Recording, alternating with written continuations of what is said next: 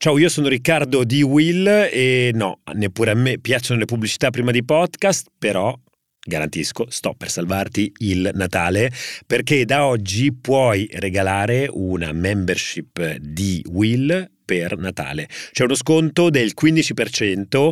Che cosa regali? Sostanzialmente dei contenuti speciali dedicati, eh, in primis Closer, il nostro podcast con Francesco Giano, delle esperienze solo per i members e un network di persone super interessanti che si ritrovano attorno alla nostra community di Will. Trovi tutte le informazioni su come regalare la membership qui in descrizione.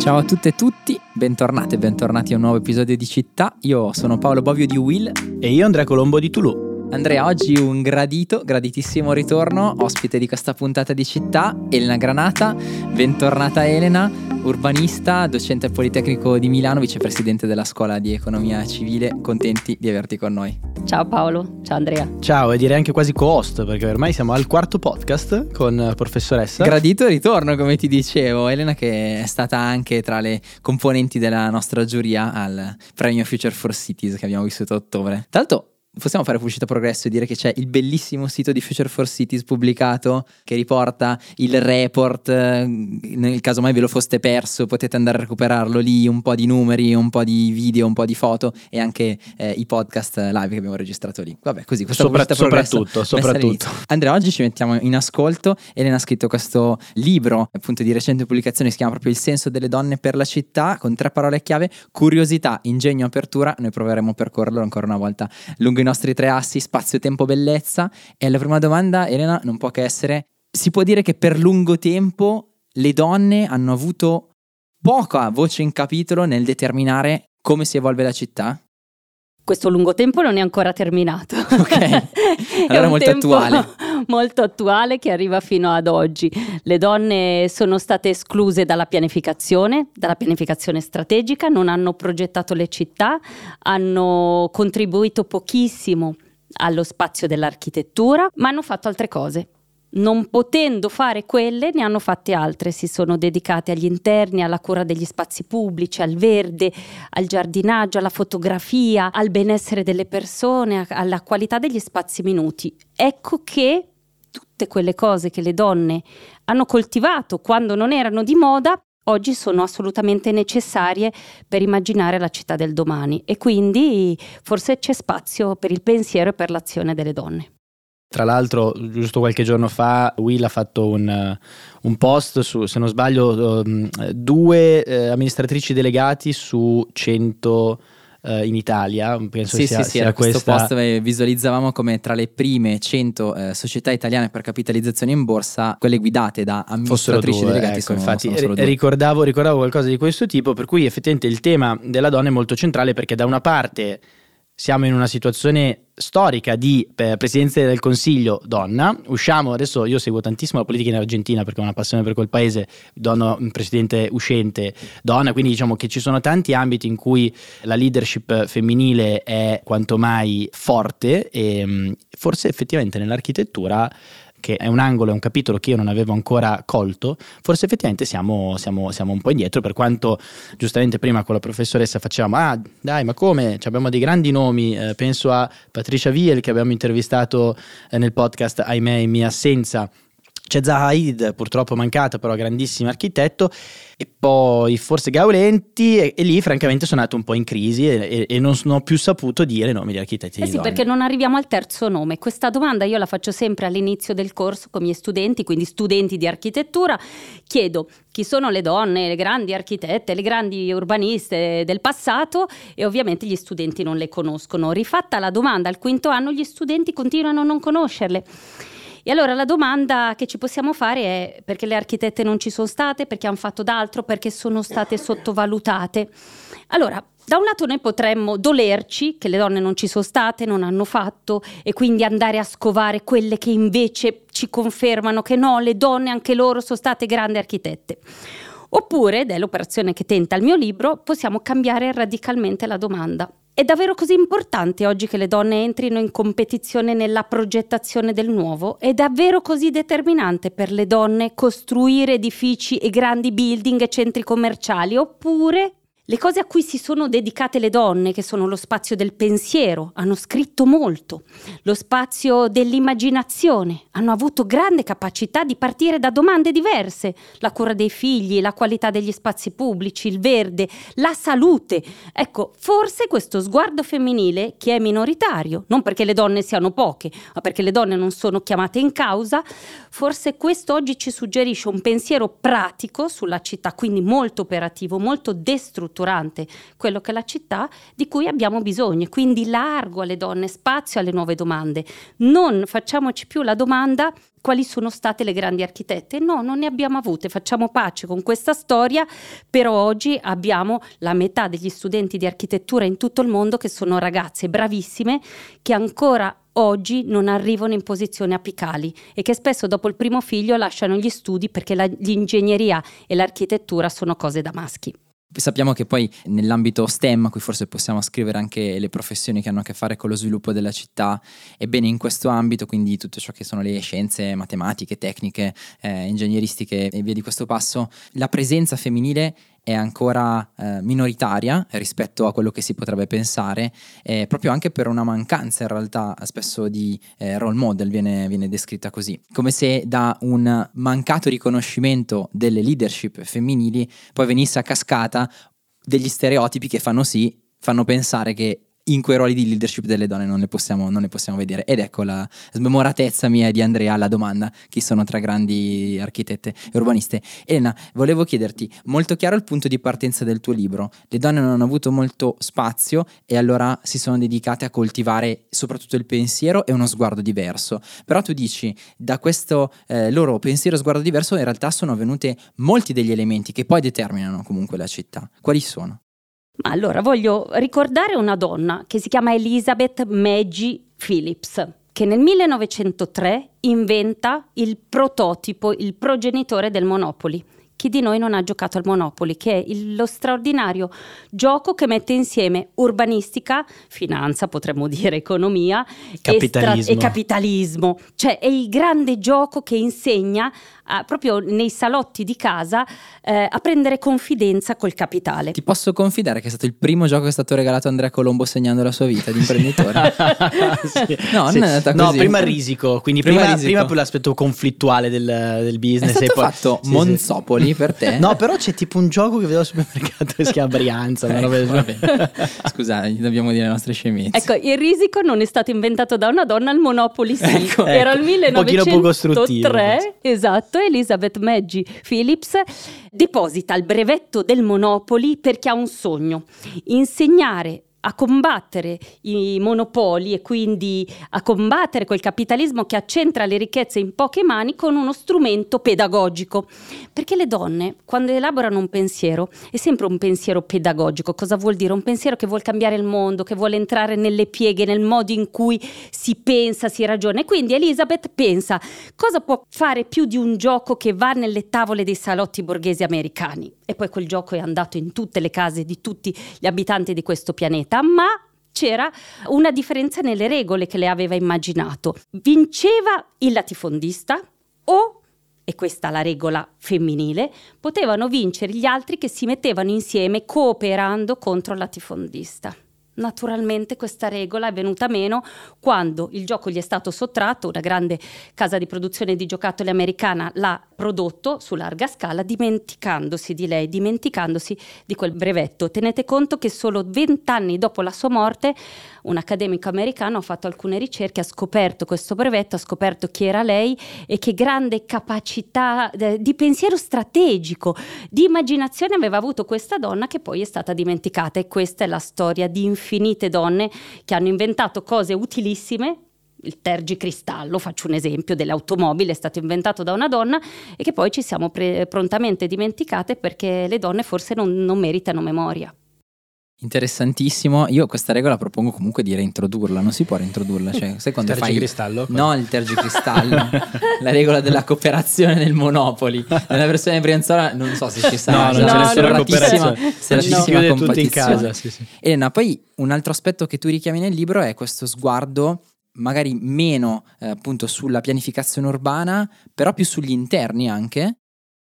Beh, interni sicuramente, eh, interni quindi dalla prima cucina industriale che è stata inventata da una straordinaria viennese che aveva immaginato la possibilità di fare una cucina comoda, ergonomica per chi la deve poi usare e che questa cucina poi è stata prodotta su larga scala negli Stati Uniti ed è la cucina che tutt'oggi usiamo. Quindi quella Le donne- componibile è quella componibile, esatto. Le donne hanno pensato lo spazio domestico, ma anche lo spazio della soglia, lo spazio del cortile, si sono dedicati a quello spazio minuto. Ma naturalmente non è solo lo spazio della cura ascrivibile alle donne, perché le donne appena hanno potuto varcare la soglia di casa sono state grandi progettiste di spazi pubblici, hanno capito prima degli altri, penso a Jane Jacobs, il valore della strada. E Jane Jacobs, che ricordiamo sempre come una giornalista che si è occupata di urbanistica, in realtà, dal mio punto di vista, è stata una grande inventrice di un linguaggio urbano. Forse è il Quando caso di lei- ricordare la sua storia. sì, quando lei eh, negli anni 50 a New York combatte il valore della rendita, in particolare l'ingegnere Moses che voleva radere al suolo quei quartieri che fanno, che hanno fatto la storia di New York, quelli piccoli, quelli con il commercio di strada, quelli romantici che poi hanno, sono stati eternati nei film, Jane Jacobs eh, capisce che c'è un'ecologia urbana che è importante quanto l'economia urbana e lì introduce lo scarto del pensiero femminile. Jane Jacobs dice conta l'occhio sulla strada e inventa questa espressione bellissima, ancora oggi molto efficace, per dire che tra l'interno della casa e lo spazio pubblico, che è la strada, che è lo spazio proprio del commercio limitrofo, là dove giocano i bambini, con la mamma che li guarda dalla finestra e si accorge se qualcosa non va. Voi capite che questa è un'antropometria, è una misura delle relazioni che dovrebbe diventare anche la misura del costruito. Chi può avercela se non una madre di famiglia? Jane Jacobs aveva tre figli, che era abituata a presidiare contemporaneamente la scrittura di un articolo, la stesura di un libro e il controllo dei figli. E questa che cos'è se non una competenza urbana che nessuno riconosce alle donne, ma è quella che potrebbe trasformare in maniera eh, davvero capillare, minuta, granulare il tessuto delle nostre città. E qui il punto, rendendo le città più adatte alla vita di tutti, non alla vita delle donne alla vita degli anziani, alla vita dei disabili, alla vita degli stranieri, alla vita dei bambini. E quindi la rivendicazione eh, di uno sguardo femminile non è la città per le donne o la città femminista, espressione che non amo particolarmente, ma è lo sguardo di chi è stato sempre laterale, marginale e quindi può introdurre un punto di vista inedito. E è super interessante, tra l'altro, volendo abbassare il livello della conversazione, perché appunto Paolo eh, lo eleva. Non eh, lei obbligato ad professoressa. abbassare il livello No, no, mi piace essere l'anima, mi, sem- mi piace essere l'anima greve, diciamo, di questo podcast. E volendo andare avanti sugli stereotipi, dal tuo osservatorio, che è il privilegiato, che è quello dell'università, hai butto giù un altro stereotipo. Di solito il- l'uomo è l'architetto e la donna è l'interior designer. Esattamente. Eh, cioè, questo è qualcosa che anche devo dire nel mio quotidiano in Toulouse io vedo sempre, parlavo sempre con architetti che fanno edificio, l'engineering, tutta quella parte lì, e poi alla fine, quando vanno a fare il lavoro di interior, passa un team e casualmente è tutte donne. È un tema di predisposizione, è un tema di. Mm, Non lo so, è, è una- è una- è uno stereotipo appunto mio che ho riportato alla discussione sul greve o effettivamente qualcosa che appunto anche dal tuo osservatorio osservi e, e ci puoi dare magari qualche, Avviene qualche esattamente contesto? così ancora. Perché? Perché eh, alle donne è delegata la cura, il maternage, eh, l'attenzione ai dettagli minuti e all'uomo, e qui uso esattamente questa parola, la curiosità, dimenticando che cura e curiosità hanno la ma- stessa matrice semantica e l'incurioso che è il rovescio di quello che è curioso è quello che non si prende cura. Allora, o rimettiamo insieme i pezzi del discorso e capiamo che la cura pertiene all'uomo e la curiosità alla donna in uguale misura, e sono interscambiabili, o continueremo a pensare che le donne, certo, con piacere si prendono cura degli anziani, si prendono cura dei bambini, eh, per un'indole che le caratterizza storicamente sono nate per i dettagli, per la cura dei colori, per l'illuminazione e non capiamo che invece è una questione squisitamente culturale. E là dove le donne sono messe in grado di farlo sono grandi strateghe, hanno un pensiero immaginifico, hanno un pensiero largo largo, vorrei dire, non solo stretto. Sì, quello stretto piccolo, minuto l'hanno coltivato perché non potevano fare altro, ma quando è possibile dare loro le leve e gli strumenti per guardare e traguardare il futuro, la, la misura la dismisura lo padroneggiano esattamente come gli uomini. Elena, tu hai detto, eh, diciamo, un retaggio culturale, forse si potrebbe parlare di rapporti di forza, relazioni di potere più che di cioè culturale che, scusa, senso, no, quella tradizione culturale lì viene avanti ma perché sono dei rapporti di forza sai che su questo se posso intervenire al posto della professoressa e provo a elevarmi questa volta mi viene in mente sempre il famoso podcast che è uno dei miei preferiti sulle Alpha Cities no? dove noi diciamo che le città quindi laddove c'è maggior centro culturale di interessi di lavoro di, inter- di business sono delle città sono per single, cioè i single emergono più velocemente perché hanno più tempo da dedicare al lavoro perché ovviamente la dimensione della famiglia Cuba, eh, Cuba decisamente meno. Io tra l'altro esco da un weekend con la broncopolmonite di mio figlio, quindi capisco benissimo questo tema. Può essere anche questo, cioè nel senso al, a, non abbiamo chiesto al eh, professor Bucciuni, giusto?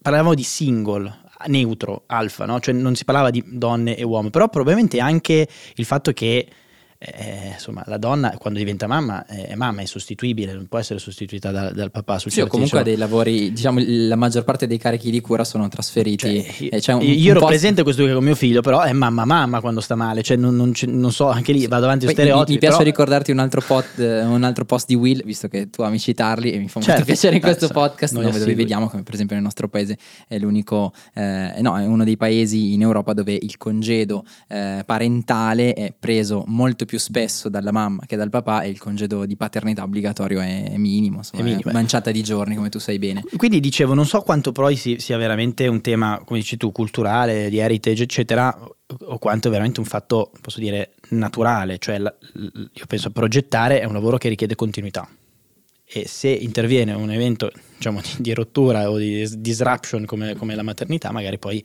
porta una serie Ma di conseguenze. Ma qui non stiamo parlando di progettazione tecnica, qui stiamo parlando pensiero, eh, di pensiero sulla città, di visione, di capacità di scrittura, di capacità immaginifica e quindi di immaginare la città che non c'è. E questo le donne e le mamme lo possono fare anche quando sono a casa con i loro figli. Io ricorderò sempre un collega che quando aspettavo il terzo figlio mi disse questa frase, ah, hai deciso di non fare carriera accademica accademica, dando per scontato che in proporzione al numero di figli io avrei avuto detrimento nella mia carriera accademica e quindi di pensatrice e scrittrice.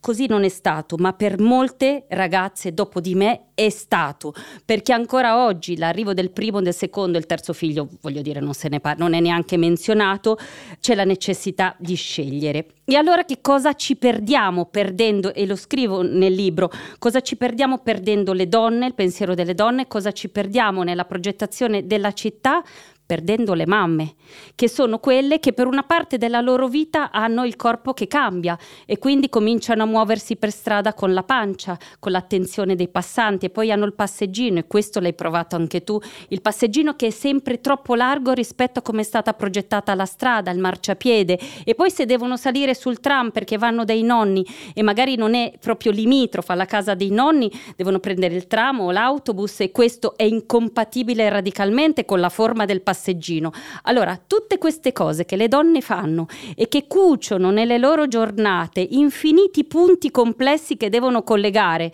e che sono davvero una costellazione impossibile, per cui alla fine della giornata sono stanche perché hanno unito tante puntini, diventano possibilità di essere trasposti nella progettazione e nella gestione dello spazio urbano o non ce ne facciamo niente? Allora, finora questo taglio di genere, questa competenza delle donne, questa loro capacità di attenzione che è curiosità e cura insieme, non è stata utilizzata. Cosa succederebbe alle nostre città se cominciassimo a usarla come una competenza? Competenza, non sto parlando di generosità afflatto etico, no, sto parlando di una competenza squisitamente antropologica che fa delle donne o degli uomini quando fanno i padri, quando gestiscono le relazioni di prossimità, delle persone capaci di un pensiero trasformativo. Abbiamo detto quanto le donne sono state in un certo senso escluse dalla pianificazione della città, dalla, dalla, progettazione degli edifici, del costruito, quindi della parte concreta, concretissima delle città. Mi viene in mente una ricerca di qualche anno fa, si era molto parlato in questa città, no? Milano Gender Atlas, no? eh, Azzurra Mozzonigro e Florenzi Andreola, avevano proprio analizzato i diversi movimenti no? delle donne nella città, soprattutto delle donne con carichi di cura. Tu ora citavi l'esempio di una mamma che deve attraversare la città con il, con il passeggero passeggino no? e fa un movimento a zig zag per la città, no? tra negozi, eh, sotto casa, rispetto a un uomo che invece magari attraversa tutta la città per lavorare. No? Evidentemente stereotipi di genere, però, però molto reali. E loro, gli studiosi in questa ricerca, dicevano la città ha questi effetti, diciamo, proprio perché è stata progettata dagli uomini. Volevo chiederti se nella tua ricerca hai riscontrato queste, eh, queste conseguenze, cioè da, da città progettate da uomini poi sono anche fatte a misura di uomo e non sono fatte a misura di donna. Sì, su questo eh, io sono, oh, diciamo, in leggero dissenso con la letteratura che circola, perché se diciamo ehm, città fatte da uomini, immaginiamo il genere maschile nella sua completezza, ma uomo è mio padre ottantenne che cammina a stento, ma uomo è eh, Ahmed che è straniero e che è bianco, ma che vive la città in modo completamente diverso, oppure Paolo che è sulla sedia a rotelle. Allora, Generalizzare la città dei maschi e la città delle donne non ci aiuta, perché in questa semplificazione non cogliamo il punto, che è un punto di potere. La città è stata realizzata da alcuni uomini perché in quel momento storico che arriva fino a oggi erano coloro che detenevano il potere gestionale, il potere amministrativo sulle città, il potere legislativo e quindi hanno un gruppo di uomini che erano l'intelligenza di questo paese, che erano maschi per cultura, hanno realizzato questo tipo di città. Oggi il pensiero femminile non è interessante per la città in quanto pensiero femminile, ma in quanto le donne sono sempre state eh, escluse dalla pianificazione, quindi sono eccentriche, quindi sono più libere, quindi sono più disincantate rispetto al mainstream e quando entrano possono portare il valore della differenza, ma non la portano solo per loro, la portano anche per quegli uomini che non sono rappresentati da quel modello, i ciclisti, per dire, oppure i bambini, oppure gli anziani. Ecco che allora non è un punto di vista che radicalizza la differenza città degli uomini e città delle donne, ma esprime una classe dirigente che è stata maschia, che è stata maschilista, per cultura, perché è stato così in quasi tutti i paesi europei, e che oggi forse diventa grottesca e ridicola perché le donne hanno studiato, hanno assunto punti di rilievo, scrivono libri, pensano, argomentano e quindi diventa ancora più assurdo, ancora più anacronistico questo scarto tra il pensiero delle donne e una città che ha quella forma lì, di quella classe dirigente eh, in giacca e cravatta, che, non, che, tornava a casa solo alla sera con la 24 ore, perennemente in viaggio e che forse oggi non esiste più neanche nelle nuove generazioni, perché i trentenni spesso sono padri, vivono su più città, eh, fanno fatica a arrivare alla fine del mese quindi non parlo di questi maschi. Sempre sulla, su, sul tema della leadership, stavo andando a riprendermi qualche dato, diciamo, di, di ANCI sulla presenza delle donne in politica, che appunto, politica è anche pianificazione urbana. Politica locale. Politica locale, certo. Politica locale abbiamo la, la, mia preferita Saskia Sasse nel podcast, su, su quel podcast la sì, sua non è mica un'amministratrice locale. No, però che dice che il cambiamento sarà nelle città, quindi questa cosa io la, la, trovo assolutamente vero, quindi il cambiamento è intrinseco anche al nostro podcast. E qui sono andato a riprendere un po' di dati e ok, vediamo la politica e, don, e le donne, perché comunque eh, se c'è più donna nel, nelle, nelle, amministrazioni locali, nella politica, probabilmente ci può anche essere più donna nel modo di pianificare e quindi tutto quello che dici poi di colpo acquisisce non solo senso ma anche praticità e concretezza. Ti riporto alcuni numeri. Sindaci sul totale, eh, donna versus uomo, 8%. Quindi do, Tota- tutti, totale, totale, degli 8.000 capo, totale degli 8.000 o dei capoluoghi? No, no, di tutti i comuni. Scusami, delle giunte dei capoluoghi, dei capoluoghi. Ok. Scusa, mi riferisco ai capoluoghi, diciamo sempre Alfa Cities o, o giù di lì. Vice sindaci sal- saliamo 35, uso il maschile, nessuno mi, mi- me ne voglia. Eh, assessori 44 e consiglieri comunali 32. Quindi diciamo che abbiamo forse la leadership pura, no? quindi rappresentata dal sindaco all'8%, però poi abbiamo una distribuzione abbastanza equilibrata, nel senso gli assessori sono quasi, quasi, la, quasi la metà, consiglieri comunali il 32%. Quindi effettivamente forse è anche il momento questo, un momento buono, no? vedo appunto parlavamo prima di, del nostro Presidente del Consiglio, eh, è forse un momento buono anche questo per, Sì, è per iniziare a inserire questo eh, pensiero. dal 2018 in realtà le sindache eh, di grandi eh, metropoli crescono in tutto il mondo e quindi se noi andiamo a vedere i dati planetari il dato è confortante non tanto dal punto di vista della percentuale sul totale ma della simbolicità delle sindache. Penso alla Hidalgo a Parigi Certo. e quindi a tutta l'idea di Carlos Moreno della città del quarto d'ora che però ha avuto come grande protagonista la sindaca. Carlos Moreno sarebbe un eh, strepitoso professore della Sorbona senza la sindaca che ha reso celebre il suo moto. Eh, penso a Ada Colau che è stata sindaca di Barcellona fino a poco tempo fa. Penso all'Hernandez, sindaca di Bogotà, che è stata la prima sindaca.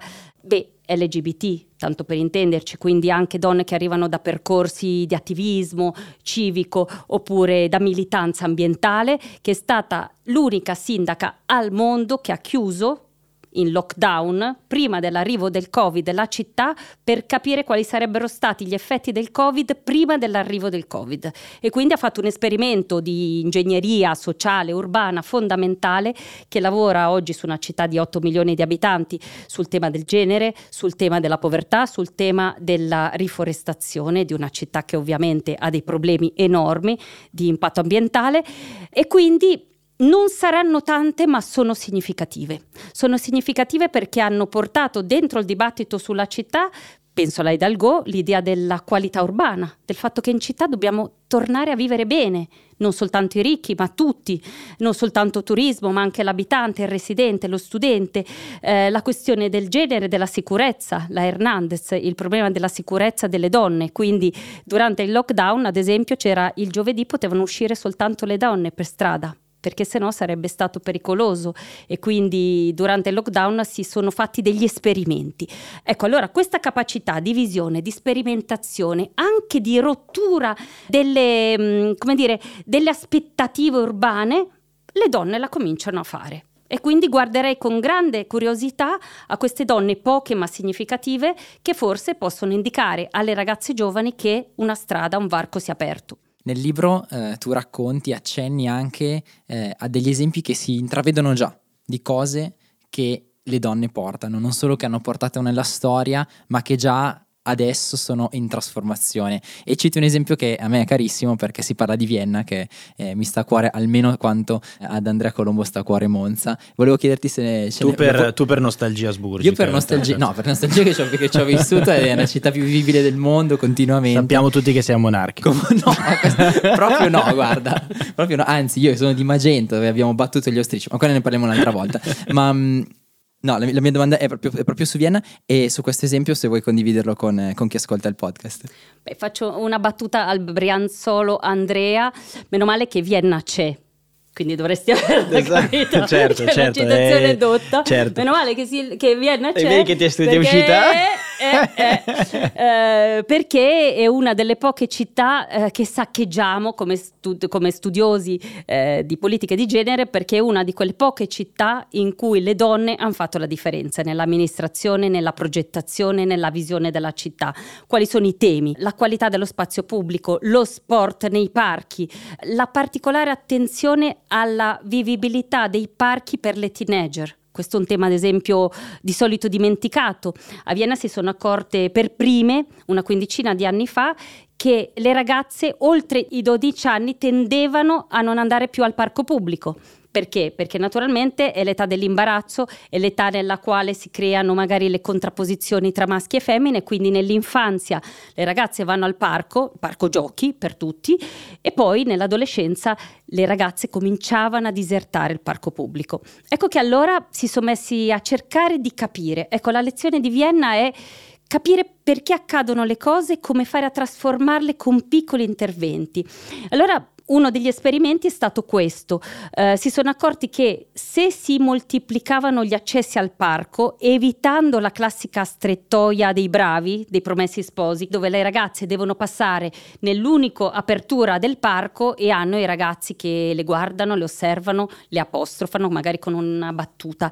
Ecco, nel momento in cui si sono aperte delle porte laterali e si sono costruite delle, degli spazi dedicati alle ragazze per la pallavolo, per le altalene, per stare magari a cantare tra di loro, a chiacchierare tra di loro, ecco che le ragazze sono tornate nei parchi. Allora qual è la lezione che noi abbiamo appresi come studiosi da Vienna?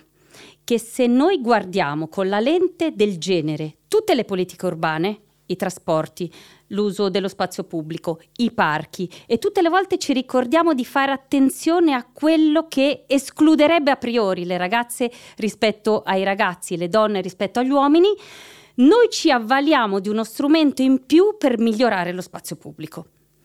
E questa è una grande lezione semplice, banale, una ricetta che noi dovremmo uh, mutuare, copiare pedissequamente da chi l'ha già fatto e quindi meno male che Vienna c'è perché è stato fatto, è migliorata la qualità urbana e chi conosce Vienna sa che è una città abitabilissima, vivibilissima e ha un'energia di giovinezza straordinaria che dipende proprio dal fatto che a priori lo sguardo di genere viene portato come un elemento di valore non qualcosa che complica il gioco. C'è lo spazio anche per le ragazze.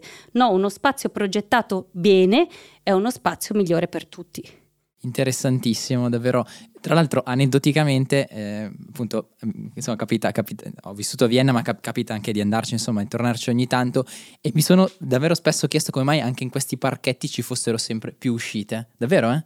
E, e adesso me ne viene. Eh, ecco come mai. Cosa che dal parco di Monza c'è da secoli, tra l'altro. Sì, vabbè, il parco di Monza, è gigante. Monza non ha pari. La provincia, il parco di Monza dobbiamo arrivarci.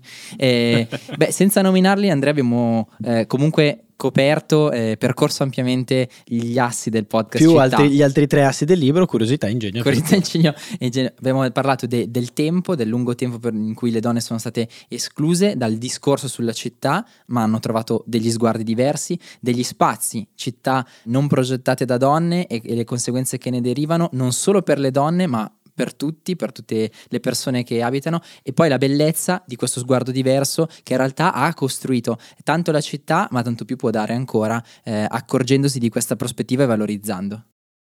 Condivido e magari non so se vogliamo lanciare la nuova rubrica del post credit a questo punto.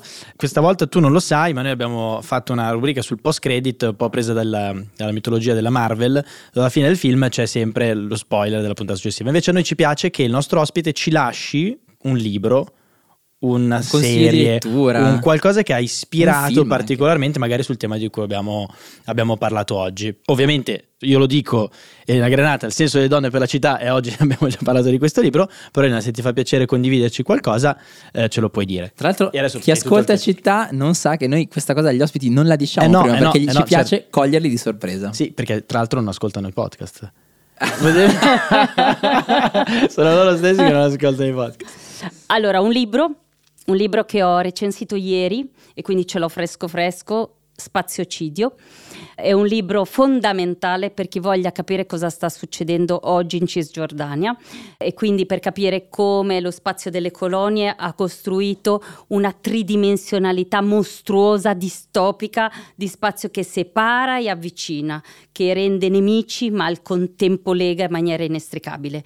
Ecco, io questo è un libro che consiglierei a tutti gli architetti e le architette, ma non solo ai politici, di leggere, perché attraverso lo sguardo e l'azione terribile dell'architettura si può arrivare a generare uno spazio di conflitto che sembra imperituro.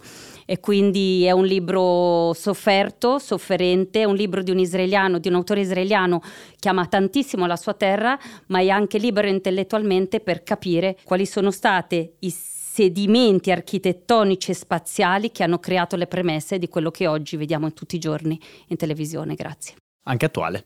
Super eventuale, eh, grazie mille anche di questo contributo. Allora, grazie davvero per essere stata con noi, eh, Elena Granata, urbanista docente al Politecnico di Milano, autrice del libro Il senso delle donne per la città. Grazie mille di questo graditissimo ritorno e tanto sappiamo che tornerai Ah, ancora. sì, certo. Inevitabile. Inevitabile. Grazie a voi. Andrea, che dire? Che dire a te? Se non, che, ringraziamo tutti voi che ci avete ascoltato. Nostro E diamo jingle. Appuntamento a un prossimo episodio di Città, il nostro viaggio attraverso le trasformazioni delle città contemporanee. Continua. Continua. Alla prossima. Ciao, Ciao a tutti.